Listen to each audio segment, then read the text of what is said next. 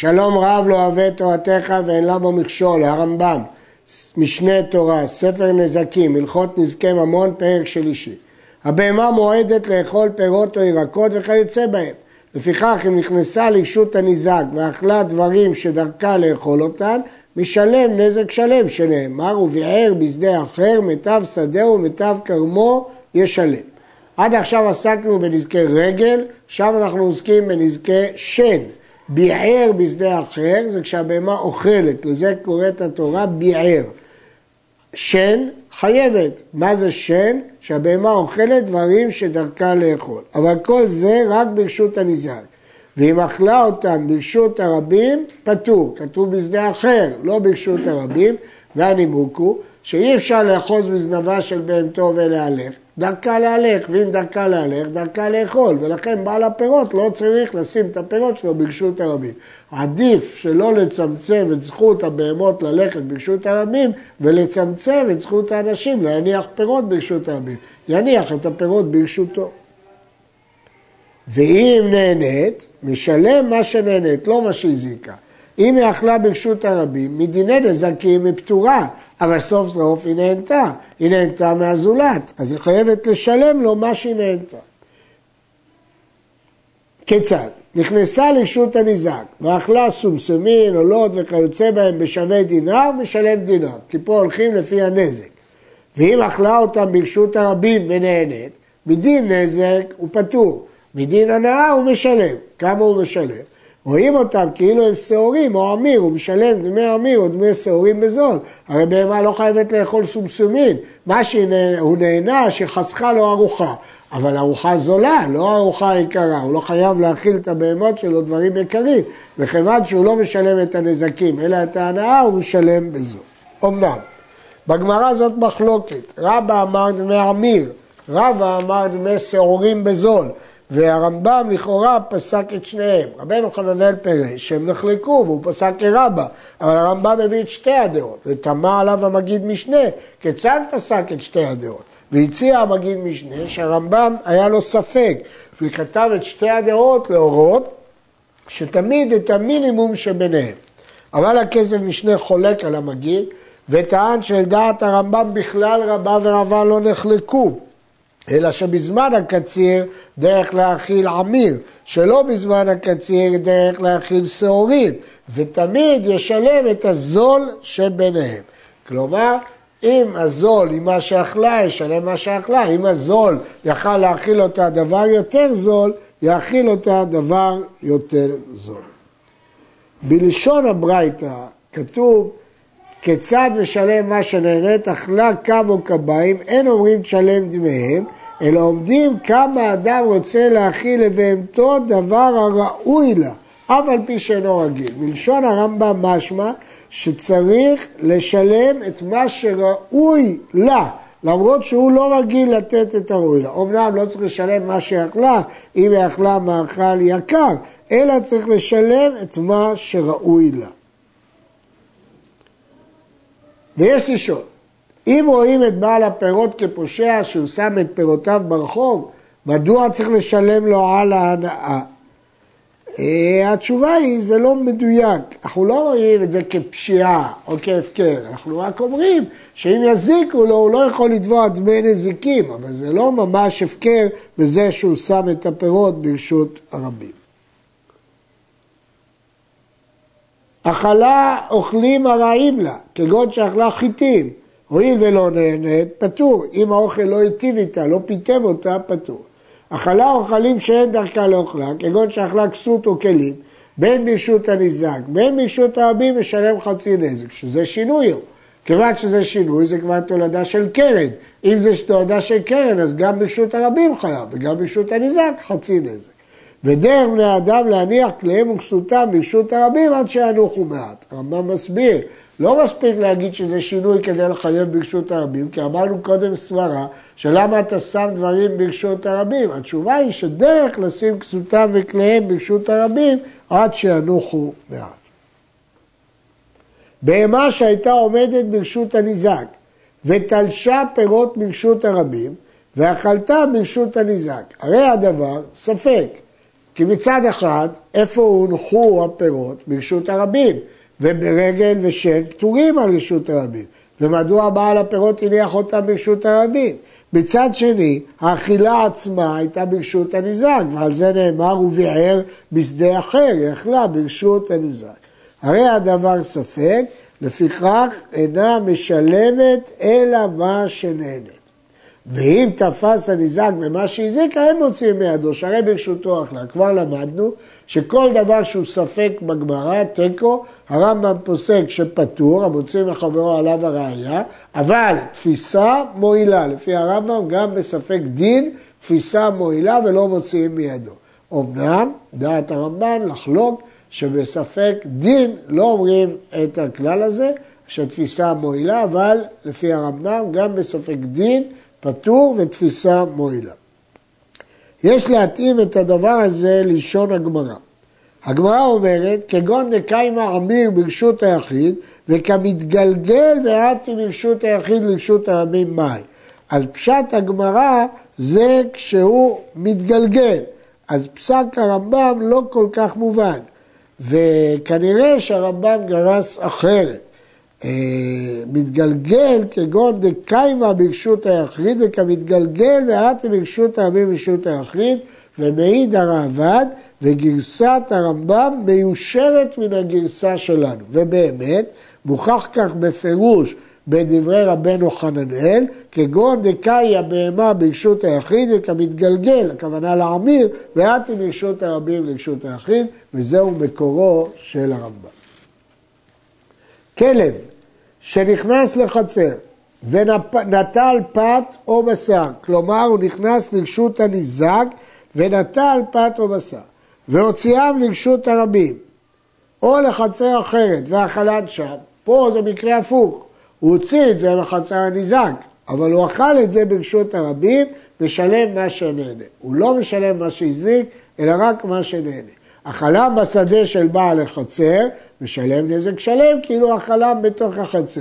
שהרי ברשות הניזק החלם, הוא גם לקח את זה ברשות הניזק, וגם אכל את זה ברשות הניזק. וכן כל כיוצא בזה. לשון הגמרא, כלב שנטל חררה והלך לגדיש, דאכלה איכה. אילמה דאכלה בגדיש דעלמא, באינן וביער בשדה אחר. אלא צריכה דאכלה בגדיש לבעל החררה.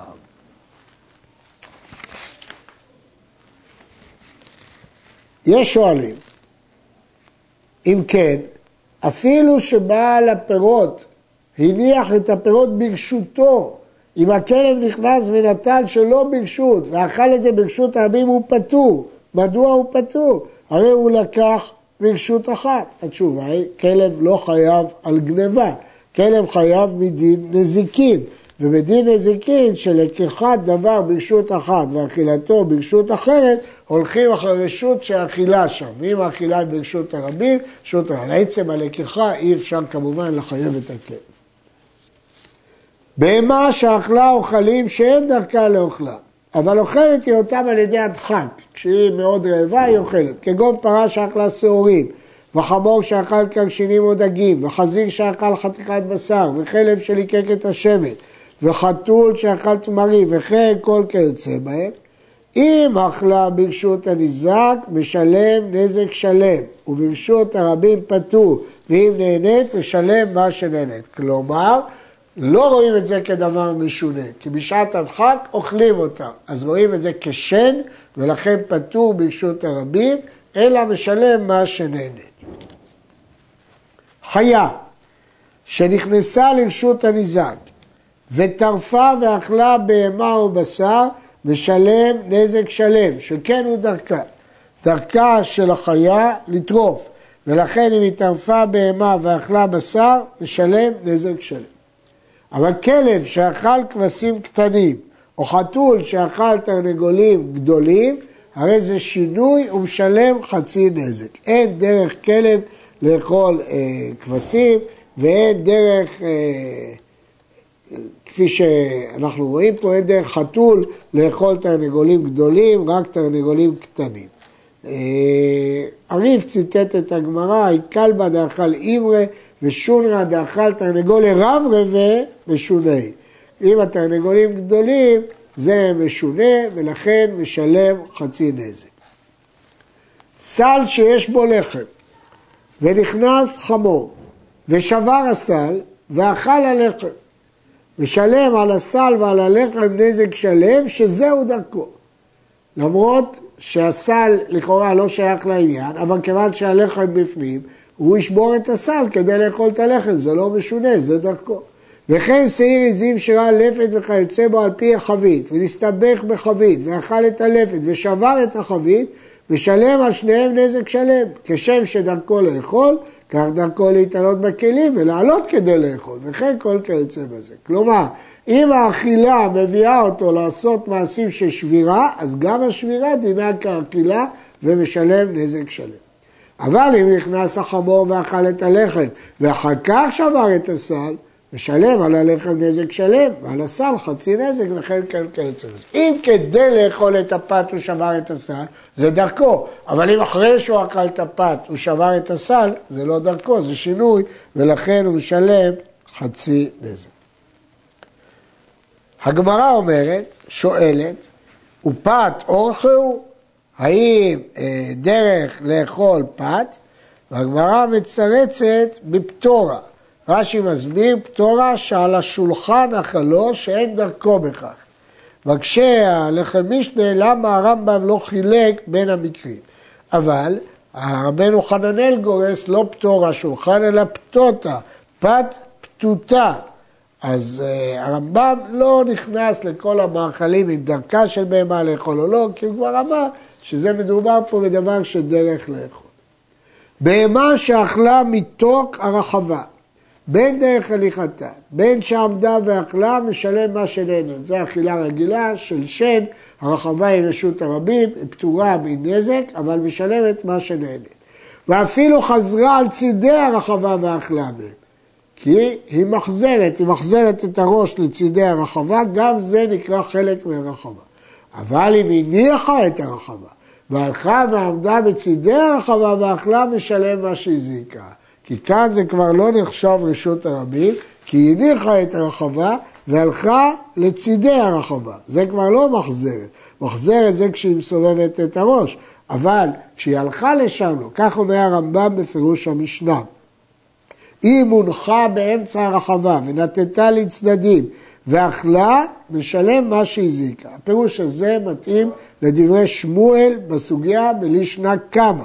וכולם מקשים מדוע הרמב"ם לא פסק בדרך כלל כלישנא בתרא והמאירי מתרץ את הדבר. ההיגיון הוא, בהמה הולכת ברשות הרבים. כיוון שהיא הולכת, דרכה גם להניע את הראש ולאכול. אבל אם היא הלכה למקום שאין דרכה לצידי הרחבה, פה לא התירו לה, ולכן שם משלם מה שהזיקה, זה נחשב רשות היחיד. אכלה מפתח החנות, משלם מה שנהנית, כי היא הולכת ברחוב, ותוך כדי שהיא הולכת ברחוב, היו מניחים מחוץ לחנות, בפתח החנות, אוכל. זה כמו רשות הרבים. מתוך החנות, אבל היא נכנסה לתוך החנות, משלם מה שהזיקה, כי זה רשות היחיד. הייתה מהלכת ברשות הרבים, ופשטה צווארה, ואכלה מעל גבי חברתה, ואפילו עמדה, משלם מה שנהנית, שכן דרך הבהמות לאכול זו מעל גבי זו. זה לא שינוי. זה, זאת נקראת אכילה ישירה, היא פשטה את צווארה ואכלה פשוט שהיא חייבת. גבי חברתה, אומרת הגמרא, כחצר הניזק דם. ואם קפצה ואכלה מעל גבי חברתה, משלם מה שהזיקה, שגבי חברתה כחצר ניזק הוא חשוב. זאת אומרת, אם היא פשטה צווארה ואכלה מעל גבי חברתה, משלם רק מה שנהנית. למה? הרי אם אמרנו עכשיו שגבי חברתה זה חצר הניזק, אז מדוע כשפשטה את ראשה? כי פשטה ראשה זה כמו שלמדנו בצידי הרחבה. כיוון שהיא יכולה ללך ברשות הרבים, והיא פשטה את ראשה, זה אורחה. כיוון שזה אורחה, זה נקרא כאילו מה שנהנית. אבל כשהיא קפצה ואכלה מעל חברתה, אז היא משלם מה שהזיקה, כי זה נקרא חצר הניזק ומשלם את כל מה שהזיקה נזק שלם. אה, יש דיון איך הרמב"ם למד את הסוגיה פה בדעת אילפא אה, ודעת רבי הושעיה, והרמב"ן מביא פה שתי דעות, וכפי שהסברנו בדברי הרמב"ם, שהפשטה צווארה זה כמו שאכלה בצידי הרחבה, אבל קפצה זה כבר נזק, כאילו שהיא הלכה לצידי, הסתלקה ברשות הרבים והלכה לצידי הרחבה. כל עוד היא עומדת ברחוב ופושטת את הצבא, אז היא כאילו פשטה לצידי רחבה. כשהיא קפצה, היא כאילו ניתקה את עצמה ברשות הרבים והלכה לחצר הנזק, שזה גם חברתה, ולכן זה דין נזק רגיל. בהמה שהוחלקה באבן או במימי רגליה ונפלה לגינה ונחבטה על גבי פירות וירקות או שאכלה, משלם מה שנהנית. אנחנו רואים את זה כסוף סוף נהנתה מהפירות והירקות ולכן משלם מה שנהנית. אפילו הלכה מהעוגה לעוגה ואפילו נשארה שם כל היום כולו, אינו משלם אלא מה שנהנית. הוא לא משלם פה מה שהזיקה, הוא משלם מה שנהנית. הרמב"ם מסביר בפירוש המשנה. עניין הנפילה שתיכשל בעץ ובאבן ותיפול. אם היא הוחלקה, אז פטור מדין תשלום נזק, משלם רק מה שנהנית. ומה הנאה יש לה בחביתה? מה יש פה לשלם מה שנהנית? היא לא אכלה, שהיא מצאה מקום רך ולא נתרסקו איבריה, ולכן משלמים על זה שהיא נהנתה. אבל אם ירדה כדרכה ואכלה, משלם מה שהזיקה, כי זה נזק רגיל בחצר הניזק. ואפילו תנפה פירות במי לידה, משלם מה שהזיקה, מפני שתחילתו בפשיעה. הרמב"ם לשיטתו שתחילתו בפשיעה וסופו באונס חייו, לכן ירדה כדרכה והזיקה במי לידה, זה תחילתו בפשיעה וסופו באונס חייו. וכן אם דחפתה חברתה ונפלה, משלם מה שהזיקה, מפני שהיה לו לעבירה מחת אחת, כדי שלא ידחפו זו את זו. ולכן זה תחילתו בפשיעה. כיוון שתחילתו בפשיעה, למרות שסופו באונס, הוא חייב. אין כאן שמירה בכלל והוא חייב. הוחלקה ונפלה, ויצאת וחזרה לגינה, אף על פי שחזרה שלא לדעת הבעלים, משלם מה שהזיקה, מפני שהיה לו לשומרה, שלא תחזור. שהדבר ידוע שכיוון שידעה דרך הגינה, הרי חוזרת מאליה. למרות שבהתחלה זה היה בדרך נפילה, ולכן הבעלים לא אחראי, כמו שלמדנו בהלכה י"א, אלא משלם רק מה שנהנה. אבל אחרי שפעם אחת היא נפלה, כבר היא למדה את הדרך הזאת, ולכן גם כשהיא חזרה, הבעלים צריכים לשלם מה שהזיקה, שהיה לו לשומרה שלא תחזור. הרייבד חולק וסובר שאפילו נעלה בפניה כראוי ויצאה חייב. מדוע? מכיוון שהוא ידע שהיא ודאי הולכת לשם והיה צריך לטפל בעניין הזה. המגיד אומר שסברת הרמב"ם מובנת, שיש גבול עד כמה אפשר לדרוש ממנו. ברגע שהוא שמר כראוי, הוא שמר כראוי, למרות שהממה עושה כל מיני תחבולות להגיע למקום שהייתה ונהנתה שם, אבל יש גבול עד כמה אפשר לדרוש שמירה מבעל הבהמה. הקדר שהכניס קדרותיו לחצר בעל הבית שלא ברשות, ושברתן בהמתו של בעל הבית, פטור. ואם הוזכר בהם, בעל הגדרות חייב. ואם הכניס ברשות, פטור. ואם קיבל עליו בעל הבית לשמור את הקדרות, בעל הבית חייב. במקרה הראשון, הקדר הכניס קריאותיו לחצר בעל הבית שלא ברשות. היות והכניס שלא ברשות, בעל הבית פטור, כי הוא לא אחראי על הכנסת הקדרות. ואם מוזכר בהם, בעל הגדרות חייב, כיוון שהוא הכניס את הגדרות שלו לחצר בעל הבית שלא ברשות, הוא יצר בור ברשות של בעל הבית, ולכן הוא הזיק. ההנחות האלה מובנות. ההלכה השלישית, ואם הכניס ברשות פטור, משמע שאם הוא הכניס את הגדרות ברשות, הוא פטור אפילו אם הוזכה בהם בעל הבהמה. הגמרא שואלת על זה, הברשות לא מחייב בעל גדרות בנזקי בהמתות ובעל חצר? הרי אפשר לומר שבעל החצר נתן לו רשות להכניס את בהמתו, אבל שהוא לא נתן לו רשות להזיק, כן? כלומר, שהוא יקנה לו מקום בחצר, אז זה הופך להיות חצר שמיוחדת לבעל החצר לשברים ולקדרות, ולבעל הקדרות לקדרות בלבד, וכיוון שהצדיק, אז הוא הזיק, אז למה אה, הוא פטור? אה, ואם ההלכה אה, של הרמב"ם היא, שכפי שהרייבן מסביר את דברי הרמב"ם, שאף על פי שהלכה כרבי, בכל אופן, כיוון שברשות הוא כאילו הקנה לו מקום בחצרו, ואז החצר הזאת מיועדת לבעל הקדרות לקדרות. אז אם הייתה מזיקה בידיים, בועטת, שוברת, זה משהו אחר. אבל כיוון שהקדרות נזקו, הבהמה נזקה בעצמה, בעל הבהמות אחראי, הוא יודע שיש למישהו אחר זכות להכניס את הגדרות, אז החצר שמיועדת לאחד אה, לגדרות. ואם קיבל עליו בעל הבית לשמור את הגדרות, בעל הבית חייב. אם בעל הבית לא רק אמר לו להכניס, רשות להכניס, אלא גם קיבל עליו שמירה, אז בוודאי שהוא חייב. וכן אם הכניס פירותיו לחצר בעל הבית שלא ברשות, ואכלתם בהמתו של בעל הבית, פטור. שוב, החצר הזאת מיועדת לבהמות ולא מיועדת לפירות, ולכן אם הוא הכניס את הפירות, בעל הבית פטור. ואם הוחלקה בהם והוזקה, בעל הפירות חייב. כאן לא רק שפטור, אלא גם הוא מחייב, כמו שלמדנו בהלכה הקודמת, שאם הבהמה הוזקה בקדרות שהוכנסו שלא ברשות, בעל הגדרות חייב.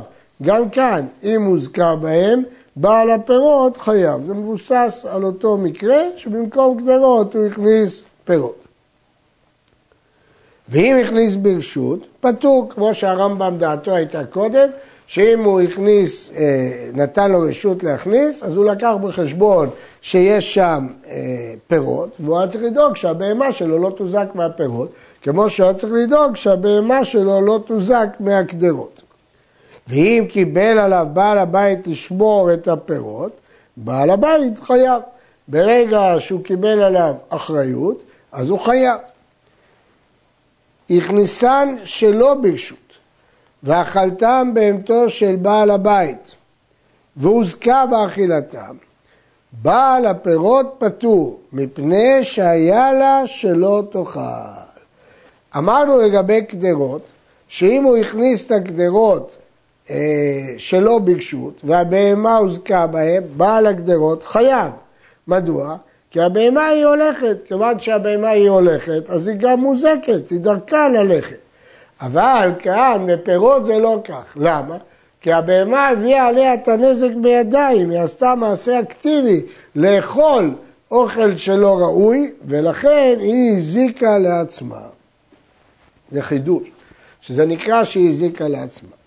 ואם הכניסן ברשות והניחו בעל החצר את זה שהכשירו בחצר לשומרו, הכניס ברשות והפך אותו לשומר, ואכלתם בהמתו בעל בני הוזכה באכילתם, בעל הפירות חייב, כי ברגע שהוא מינה אותו להיות שומר, הוא חייב בדין שומר. שכיוון שראה הבהמה אוכלת דברים המזיקים להביא ניחר, חייב, שהרי אין בעלי החצר מצויים שם להעביר הבהמה שם. כיוון שהוא שמח על בעל הפירות האלה שהוא ישמור, אז הוא לא שמר בעצמו, כיוון שהוא לא שמר בעצמו, הוא שמח על בעל הפירות, ולכן במקרה זה בעל הפירות חייב. ומעשה, באישה שנכנסה לאפות בתנור בבית, בבית שכנותיה, והניחוה ונתעלמו כדי שלא יביטו בה בעת לישתה ואפייתה. ובא העז של בעל הבית, ואכל הבצק ומת, וחייבו החכמים לשלם דמה וכן כל כיוצא בהם. כיוון שהיא יודעת שבגלל הצניעות לא ירצו לראות אותה בשעת האפייה והבישול, אז היא יודעת שבעלי הבית מסתלקים משם, כיוון שהיא יודעת שבעלי הבית מסתלקים משם, אז השמירה היא עליה, כיוון שהשמירה עליה, אז היא חייבת. וכן כל כיוצא בזה. המקדיש בתוך שדה חברו שלא ברשות, ואכלתם בהמתו של בעל שדה פטור, כיוון שהוא הקדיש שלא ברשות, אז זה פשוט שפטור כמו ההלכות הקודמות. ואם הוחלקה בהם והוזקה, בעל הפירות חייב, כיוון שהוא הכניס שלא ברשות. אבל אם אכלתן והוזקה באכילתם, פטור, כמו שאמרנו, שהיה לה שלא לאכול, היא הזיקה את עצמה. ואם הקדיש ברשות, בעל השדה חייב, אף על פי שלא קיבל עליו לשמור. שהשומר בגרנות, כיוון שאמר לו הקדש בכאן, כמי שאמר לו הקדש, ואני אשמור לך, הוא חשוב. ברגע שהוא נתן לו רשות להכניס את הגדיש, אז בעל השדה חייב, למרות שהוא לא קיבל עליו שמירה, למרות שהוא לא שומר את הגרנות, הוא קיבל עליו את האחריות על הבהמה. הרייבד מאיר, אמר אברהם, ודווקא בשומר את הגרנות, וכך כתוב בגמרא, בבבא קמא, הגמרא אומרת, אה, אמר רב פפא אחא עטר בדרי עסקינן, כיוון דאמר העיל וקדוש, עיל ואין תר לך. זה סוג של אדם שהוא שומר הגרנות, וכיוון שהוא אמר לו תכניס ותקדיש, כאילו אמר לו אני אשמור לך. ככה הבין הרייבד, וכך גם הבין רש"י. אבל מלשון הרמב"ם בעל השדה חייב, והוא לא התנה שהוא שומר הגרנות, משמע שתמיד הוא חייב. הפירוש הוא פשוט, הרמב"ם למד את הגמרא, שמה שהגמרא מתרצת בנתר בדריה עסקינא דכיוון דאמר לעיל קדוש עיל ואנתר לכו, זה מין כלל שברגע שהוא נותן רשות למקדיש להקדיש בתוך שדהו, אוטומטית בעל השדה חייב, כי הוא זה שיכול אה, לתת רשות. אבל היד פשוטה מפרש, הרמב"ם כותב, בעל השדה חייב אף על פי שלא רואה, שהשומר בגרנות. אז אומר היד פשוטה, בזה הרמב"ם גם הוא הלך לפי פירוש הגמרא, שמדובר דווקא כשבעל הבית הוא שומר של הגרנות. עד כאן.